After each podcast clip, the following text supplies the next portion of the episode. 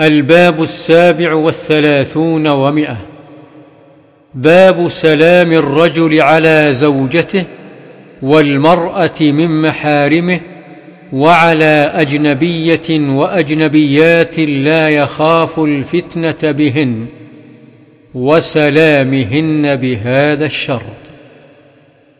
عن سهل بن سعد رضي الله عنه قال كانت فينا امرأة وفي رواية كانت لنا عجوز تأخذ من أصول السلق فتطرحه في القدر وتكركر حبات من شعير فإذا صلينا الجمعة وانصرفنا نسلم عليها فتقدمه إلينا رواه البخاري.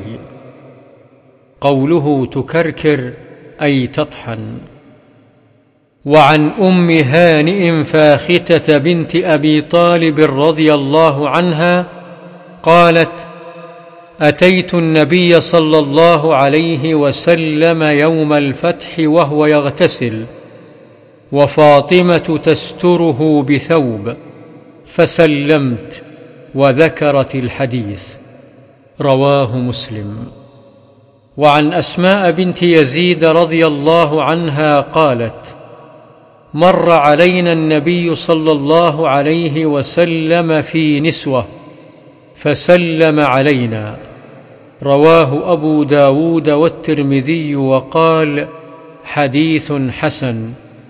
وهذا لفظ أبي داود ولفظ الترمذي أن رسول الله صلى الله عليه وسلم مر في المسجد يوما وعصبة من النساء قعود.